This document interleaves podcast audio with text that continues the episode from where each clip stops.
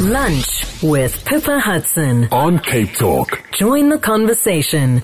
Let's head on over to the couch. And uh, if you've popped into a ShopRite store recently, you might have noticed a new private label range on their shelves called Homegrown. Very distinctive yellow packaging with a sort of a an African edge to it, if I can put it that way. And it's everything from biscuits by Khayelitsha cookies to some really tasty chakalaka corn chips. There are spicy achars in the range. There's chutney, there's peri peri sauce, and a few other products. It's still fairly small in size, although I know the intention is to grow the homegrown range.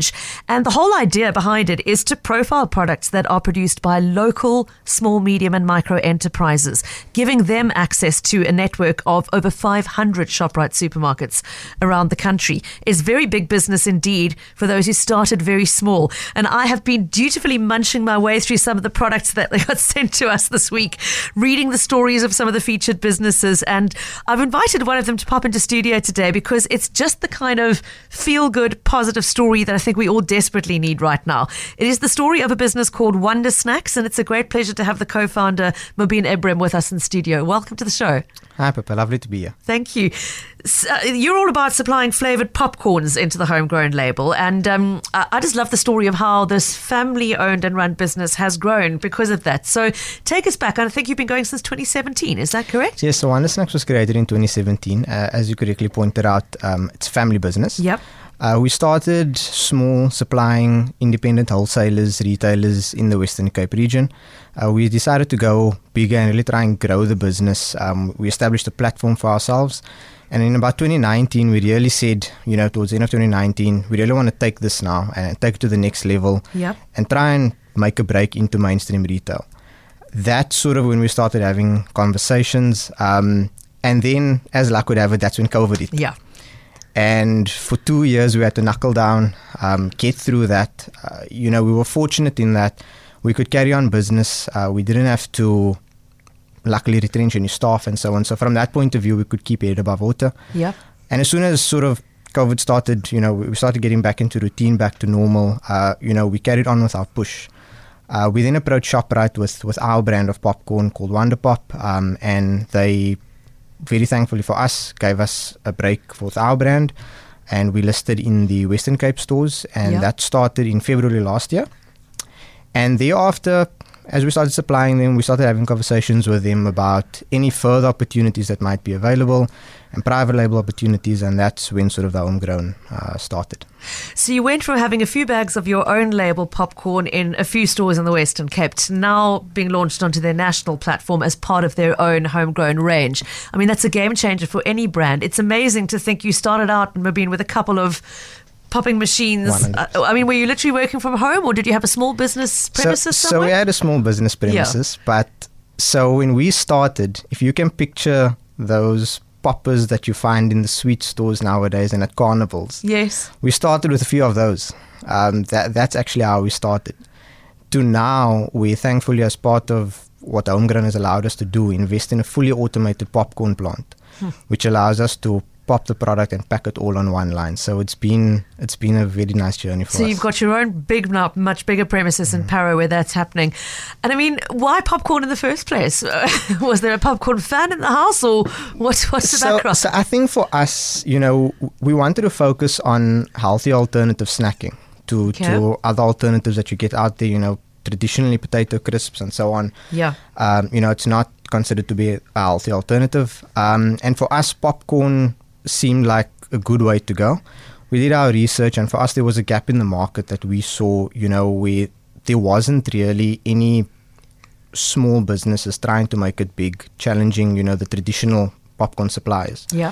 So we saw a gap there, and and and with us, we specifically focus on popcorn. That's our main focus. Um, you know, there might be other competitors who focus on a varied range of snacks we took a view that we really want to focus on popcorn and understand the process, try and really put out a good product that we are confident in. Um, so that's where the popcorn came about. Now, making popcorn is not as easy as it used to be, thanks to two factors I can think of. One being the price of oil, and two being the lack of electricity. Those are both quite important things, unless you've got a lot of gas stoves at your at your beck and call. How are you?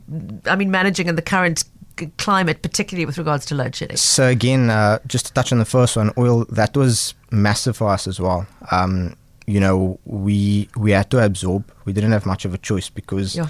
the increases we had to take on, we simply couldn't pass that on to to our customers. Um, you know, we had to obviously naturally pass price increases, and they were understanding of that, but within range. So we also had to absorb some of that. Yeah. Luckily, that's stabilized now a bit, so so it's helped. Um, with regards to load shedding, you know, it affects all businesses, and, and for us in particular, the way our plant is, is is set up is that it throws a massive spanner in the works when you have load shedding. So for us, it's a case of you know trying to be flexible. Um, thankfully, we have brilliant staff who are prepared to you know work earlier if we need to Okay. to avoid you know the load shedding or work later. And I think it's a case of you know making sure you have your stock levels built up so you're not manufacturing to order. Yeah. So that when you receive orders, you know you have some stock in the warehouse ready to go, and it's just a case of replenishment.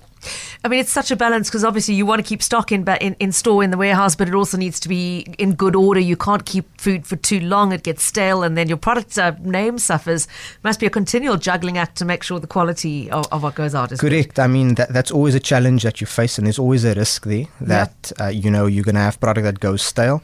Um, I think you know you use your, your your your reports and to identify trends as to you know what the turnaround is for certain levels of stock. So so we use that to to, to find an ideal stock stock holding. Yeah. But there's always a risk to it. But I think the risk of of not being able to supply a customer when they need stock is greater. So Yeah. for us, it's sort of that trade off.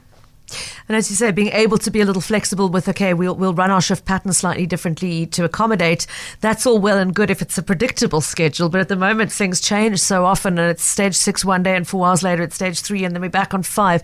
I mean, Monib, it must be hugely uh, challenging, and I would imagine exhausting trying to keep on top of that, that lack of predictability. Yeah, it's like when I get to work every day, the first thing you do is check the load shedding schedule just to make sure it hasn't changed. So While you were driving to work. while Yeah. you're Oh. driving to work. So um, I think uh, it's one of those things that you know you just have to deal with. Uh, I got to a point where you realize what's the point of complaining?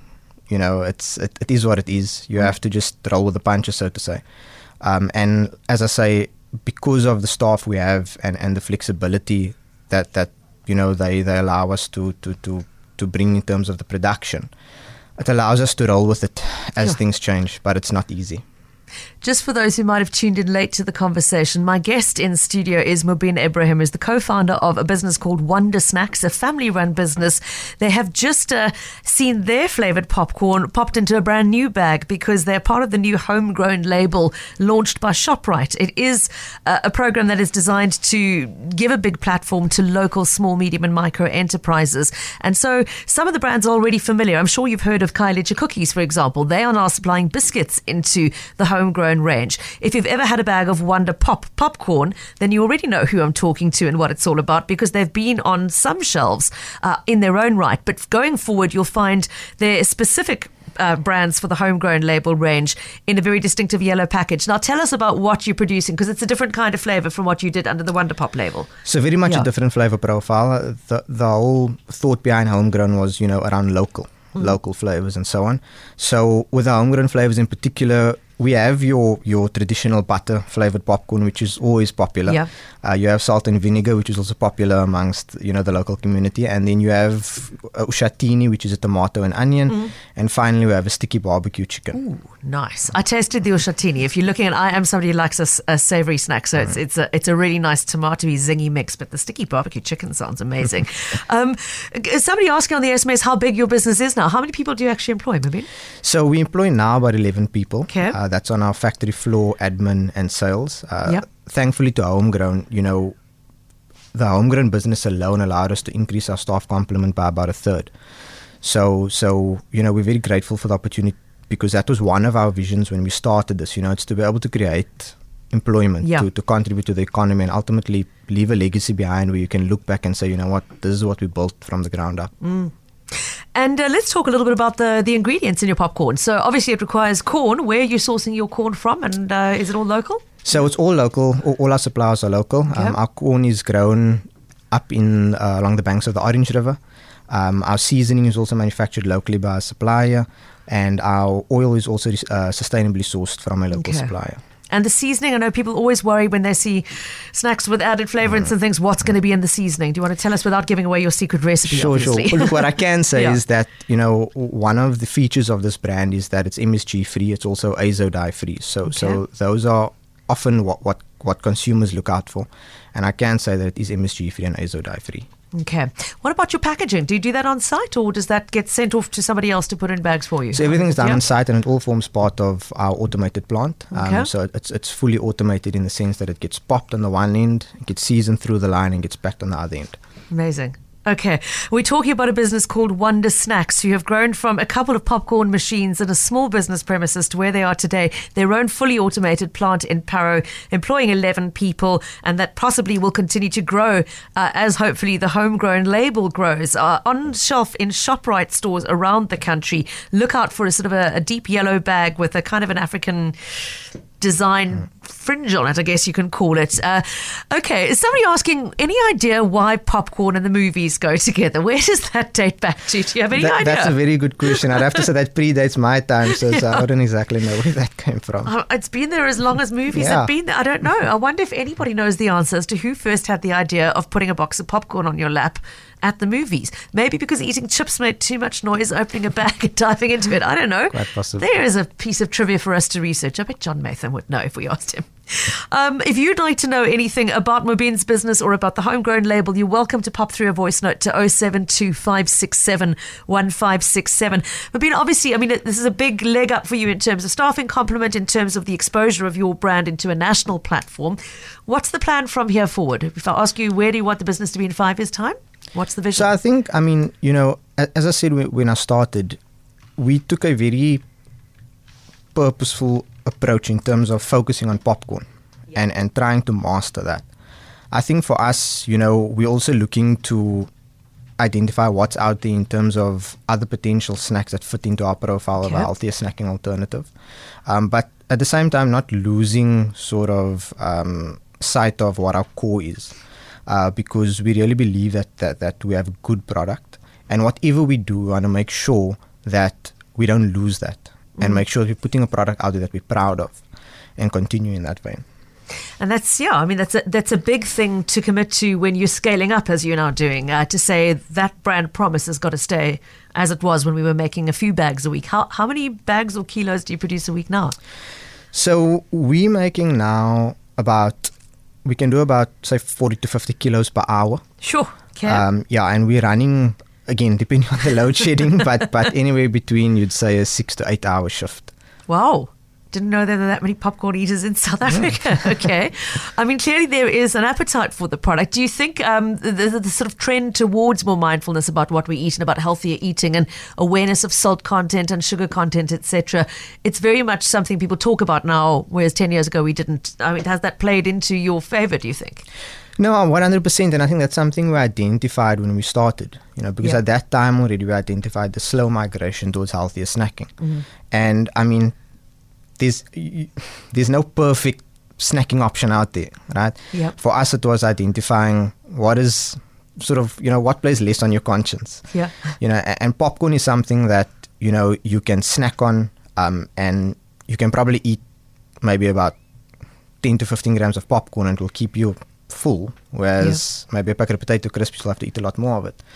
Um, and also the way that the popcorn is manufactured because it's air popped. Okay. Um, ours, our popcorn is air popped, so there's no oil going into the popping process.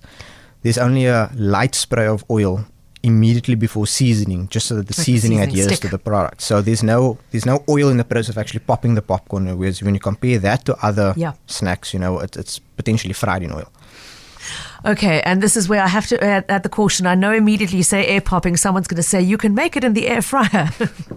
you have been warned from my experience. It's not as easy as it might seem. I managed to nearly set fire to my air fryer trying to do that. So stick with the air popper in your in your factory, please, and we'll leave it at that. Well, Mobeen, it's I mean it's so nice to hear somebody feeling and sounding upbeat despite all the many challenges being thrown your way. Uh, I mean, it's not an easy time to be in any kind of business in South Africa. To be a small business in South Africa right now is incredibly tough. Stuff. And uh, it's just, it's fantastic to hear a story of the kind of growth you've described to us. Good luck to you and the whole team at Wonder Snacks. And so uh, uh, please look out for their range on the shelves in ShopRite underneath the homegrown label. What about the original Wonder Pop brand? Is that still going to be available as well? 100%. We Yeah. are looking to grow our own brand as well. Okay. So we are also in, like I said, independent wholesalers and retailers. We're also in a few Spar stores, in a few OK Food stores, which is also part of the ShopRite Yep. group. And we do also supply ShopRite with our own brand as well. So so you can find our products there. Give it a taste. It's healthier than the chips next door. Okay. Mobeen, all the best to you and the rest of the team. Thanks for coming in today. Thank you so much, Pippa. Appreciate it.